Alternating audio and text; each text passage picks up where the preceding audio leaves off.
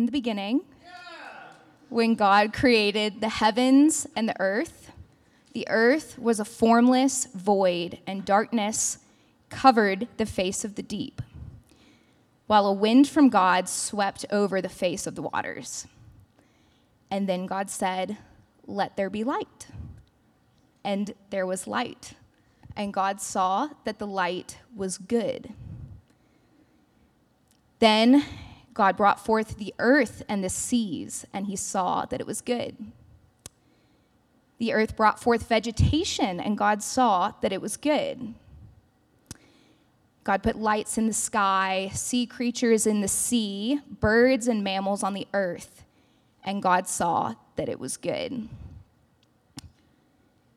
The Lord God formed man from the dust of the ground and breathed life into him. And God saw that it was not good that man should be alone. This is the first time it's said in the Bible that something was not good. And so God said, I will make him a helper as his partner. God put the man to sleep and took one of his ribs from the side, and from the rib he made woman. Hello. Welcome. We are continuing tonight in our series on relationships. Last week we heard from Nate talking about a biblical perspective of masculinity. And this week I have the terrifying honor of speaking to you on a biblical view of womanhood. I will be honest, I don't think this topic is an easy one. Um, I think there's a lot of tension around this topic in our culture and in the church. And to be honest, even though I have 24, little more than that, years of experience of being a woman and about six years of following Jesus, approaching the topic of biblical womanhood is still intimidating to me. It can feel like walking on a tightrope I think this topic has sometimes been addressed poorly or confusingly, and I don't want to add to that, but I also am still learning myself what it means to be a woman of God. In fact, I really didn't ever think about my identity as a woman very much at all throughout most of my life until about a year ago when I happened to get into a wonderful relationship with a man. Brought me to think a lot more about it.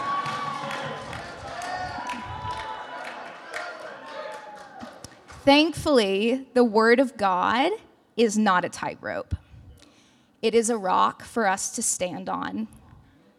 As the psalmist says, You have set my feet in a broad place. He has set our feet in a broad place. You have set my feet upon a rock, making my steps secure. I know that there are a lot of questions surrounding this topic. Maybe you walked in here with some of them swirling through your head like what is womanhood? Does being a woman have any bearing on how we dress or what we do with our hair or if we wear perfume or not? What is a woman's role in a relationship or in a family or in the church? Is the Bible oppressive to women? These are all really good questions. Um, but I want to give a disclaimer that I'm really not going to answer them, at least most of them because we have 25 minutes and not 25 sermons. Um, and so I would encourage you the questions you have, write them down.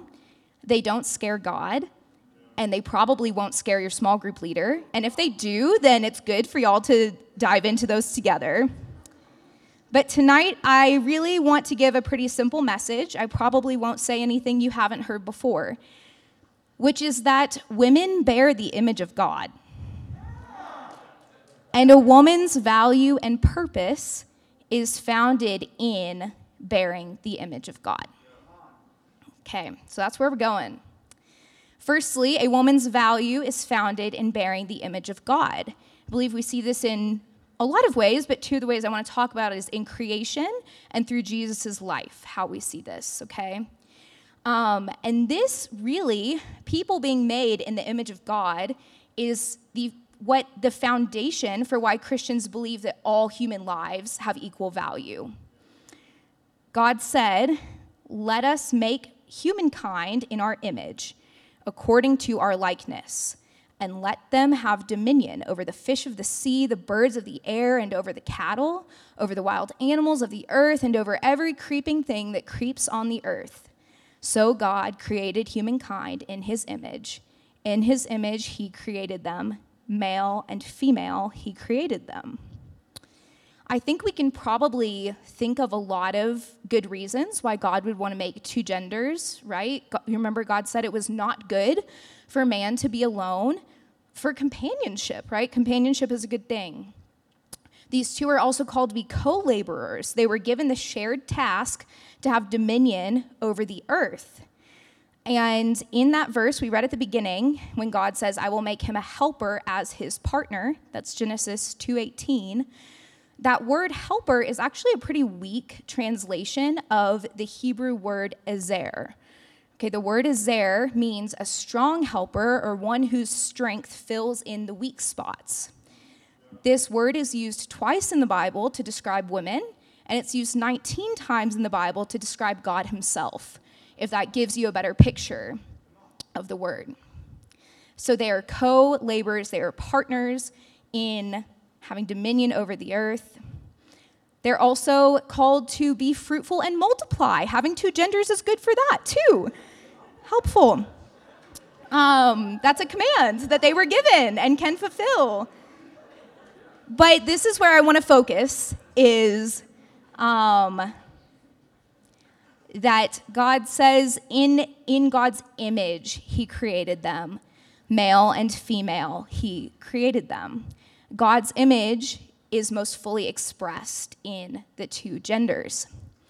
We use masculine language for God as Father, and we know that Jesus was biologically male, but the Bible tells us that God has both masculine and feminine characteristics, which we will get into a little deeper in a bit. So we see the value of women in creation being created in God's image, but also in the way Jesus honored the image of God in women during his time on the earth. The way that Jesus treated women would have been seen as pretty scandalous in the culture of his day in ancient Israel. Um, firstly, the fact that he had followers that were women. Um, it was pretty unheard of for women to be taught by rabbis. Um, and so, especially for them to spend so much time with him, right? Traveling with him, um, having relaxed love time with him would have been, yeah, not, not seen. um, secondly, I think of the woman who had the chronic bleeding condition. Um, she basically abandons all social rules and reaches out to touch the hem of Jesus' cloak and when he sees her, he doesn't shame her, he honors her. He says, Daughter, your faith has healed you. Go in peace. And then I think of the woman caught in adultery being accused, slandered, and shamed by the religious men of the day. And Jesus sees beyond her sin. He treats her with compassion and highlights her worth and value as an image bearer of God. E. Stanley Jones, in his book Christ of the Indian Road, he says Jesus did not argue the worth of womanhood and the necessity of giving them equal rights. He treated them with infinite respect, gave to them his most sublime teaching, and when he arose from the dead, he appeared first to a woman. Secondly, a woman's purpose is founded in bearing the image of God. And I want to talk about how we as women live into that calling. By the way, men, just as a note, I know you all are attentively listening, but this is for you too. Um, because you have women in your life that you are called to be ushering into godliness. And so, yes, welcome. Um, so I believe there are three ways, um, there's definitely more. I chose three. three ways that we live into our calling to bear God's image. One would be to let Jesus be the one to define our womanhood. Secondly, would be to look to the Bible for our purpose. And finally, make heroes of women of God. I'm sorry that um, mm, font did not transfer well. Um, my bad. That's my bad. So I believe the key to all of this is really found at the end of the book of Proverbs. It's known as the book of wisdom. In chapter 31, if you've ever stepped foot in a Hobby Lobby, you've definitely seen this verse written in some scripty font on a wooden sign, probably on sale, praise God. Um, and the verse says this Don't let the scripty font fool you. This is weighty, okay? Charm is deceitful, and beauty is vain, but a woman who fears the Lord is to be praised. This is really a clinching statement of the whole passage of Proverbs 31. Um, and actually, a, a clinching statement of the whole book of Proverbs. This is the very end of the book of Proverbs, and it's cool that it, this idea of the fear of God bookends the book because Proverbs 1 7, in the first chapter, it says that the fear of the Lord is the beginning of wisdom okay? So we see everything that God teaches us about wisdom in this book is connected to this first idea of fearing the Lord. To let Jesus redeem our womanhood, to fully bear his image in us, we must start with a healthy fear of the Lord. Spurgeon describes the fear of the Lord this way He says, Blessed is the man whose heart is filled with that holy fear which inclines his steps in the way of God's commandments, inclines his heart to seek after God, and inclines his whole soul to enter into fellowship with God, that he might be acquainted with him and be at peace. So, how do we live into this calling? In the fear of the Lord, we must let Jesus define our womanhood. I guarantee you, a lot of people in your life could tell you what they think womanhood should be. they would want to define it for you. Um, our, some of us are going home for Thanksgiving next week. Um, I bet you have family members who would try to define it for you. Um, the media will try to define for us what womanhood is. And sometimes we even get an unspoken message um, that we should suppress our womanhood in order to be respected or successful in the world. And all of these messages will surely miss the mark in some way and devalue the fullness of our identity. We all have a lens and perspective of gender that's been broken by the messages we've received from the world, by our own sin and by the sin of others. And so we need Jesus to redeem. We are like a sculpture trapped inside of a block of marble. Michelangelo, when he was describing how, I don't know which of his sculptures it is, if we have any art people in here, you may know. Um, he says that he made this incredible sculpture of an angel, and he told someone, I saw the angel in the marble, and I carved until I set him free. And I imagine that that's how God sees us, right? He sees us in our block of marble and he sees us in there and just wants to set us free. But we cannot free ourselves. A statue can't free itself from a block of marble. We cannot define ourselves. In fact, Jesus tells us something you may be familiar with in Matthew 16, verse 25 whoever wants to save their life will lose it, but whoever will lose their life for his sake will find it. We need Jesus to have the chisel in our life. I love the ODG Elisabeth Elliot, old dead gal. She says in her book, Let Me Be a Woman, we cannot look to our culture or even within ourselves to define our womanhood. This strength to answer the call to womanhood is given as we look up toward the love that created us, remembering that it was a love that first, most literally, imagined sexuality that made us at the very beginning men and women. For a while, I did think that I could define myself, that I could choose my identity, and that was a very scary time in my life. It was around high school because I felt very uncertain all the time about who I was. I don't know about y'all, but sometimes I feel this way and sometimes I feel that way and this way and this and there's it could go on forever. Um, and because of this, I suffered a lot from anxiety.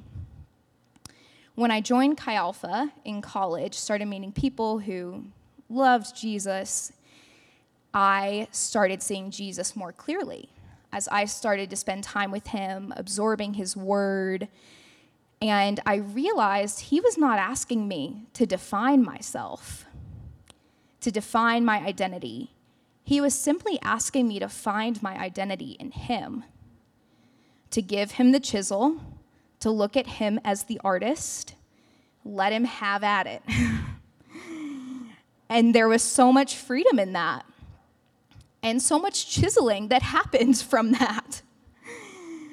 I'm pretty unrecognizable from that person, and yet I know he's not done. We must determine in fear of the Lord if we will let him be Lord of all, including our womanhood. Will you let Jesus define your womanhood? Secondly, we need to look to the Bible for purpose. The Word of God is amazing believe that it is inspired by God through and through, that it applies to every culture, every time, every person. And so I want to go to the Bible again. Um, this back to Proverbs 31. The picture that we're given in Proverbs 31 of a woman of God, a woman who fears God, highlights a lot of aspects of her character. It's a lot more about character than it is about culture or clothing or anything else. It says that she is strong, courageous, wise, kind, generous, a selfless servant, pure, righteous. Sounds a lot like Jesus to me. And an overall picture that we are given in Scripture is this call to nurture. We see this in Proverbs 31. It says that she does good to her house, she provides for her family. She's prepared. She looks after her home. She is a fierce caretaker. And we also see throughout the word God being depicted as a nurturing mother. This, I believe, is a signal to us our call to be nurturers. I don't believe that this is just a calling in motherhood or in marriage, but it's for every woman to let him grow in us now, no matter where we're at. And that word, nurturing, may evoke certain images for you, okay? For me, the first thing that comes to mind is stroking a pony, and I don't know why, but that's what it brings to mind, okay? You may have something else like gentle, just, you know, soft, gentle, that's what I think of. Um, and I think maybe God wants to expand. I see some nurturing going on back here. It's very nice. Um, this is nurturing is a big, powerful deal. Nurture is caring in tangible, physical ways for people, and that is a high calling, okay? But the definition of nurturing is to help or encourage the development of. Okay? That is more than just physical caretaking. And we see this in Proverbs 31, verse 26. It talks about this woman opening her mouth with wisdom and the teaching of kindness being on her tongue. That sounds a lot like discipleship to me. One of the ways we nurture others is through speaking truth to them, encouraging them in godliness, encouraging them with the word. A woman who nurtures others' souls is a woman who's a willing vessel for the Holy Spirit to use. And I believe that this is a call to us in sisterhood that we can learn to nurture in sisterhood and be nurtured in sisterhood. We need that. I think of Kaylee Austin and how every time we spend time together, she was on staff here um, a few years ago. I feel so cared for by her. I feel so known and seen, not because she gives incredible back rubs, but because she speaks the truth in love into my life. She is in tune with the Holy Spirit and she's willing to risk our friendship to challenge me because she loves me that deeply. That is nurturing to me. Finally, I think we need to consider the female heroes that we've made. Who are they? What women are you listening to? Filling your thought life with? What is their character like?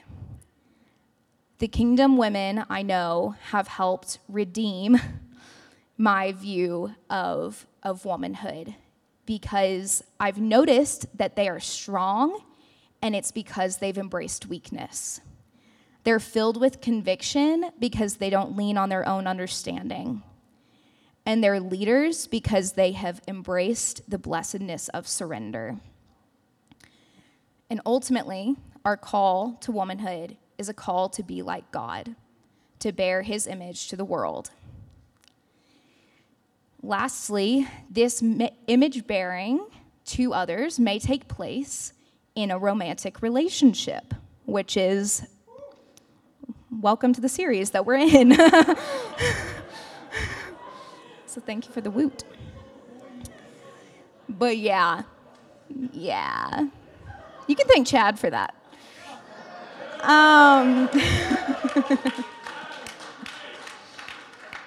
okay, so how does this apply? How does this all apply to a relationship with a man? I believe that in a relationship, we are called to bring a whole image of God into the relationship. A lot of people might say or think that a relationship is a half completing another half, becoming whole. But God's math is different. We just, yeah, it just is. His math is a whole person, a person who is broken and insufficient but made whole in Christ joins with another whole person to make a whole person. If we have not found our value and our purpose in Christ, ladies, we will try to find it in something else. And it will likely be the person that you're smitten with. If you do not want Jesus more than you want a relationship, might I carefully suggest that you might not be ready for a relationship? They cannot be the hand to free you, to give you identity, to shape God's image in you. A man can be a tangible representation of Jesus for us. Praise God. But he cannot be Jesus for you. He cannot make you feel beautiful the way that Jesus can. He cannot free you from the block of stone. In fact, many girls in this room might have been hurt by giving the chisel to the wrong person. He cannot make you feel empowered the way Jesus can. He cannot give you Jesus' heart to nurture others like Jesus can.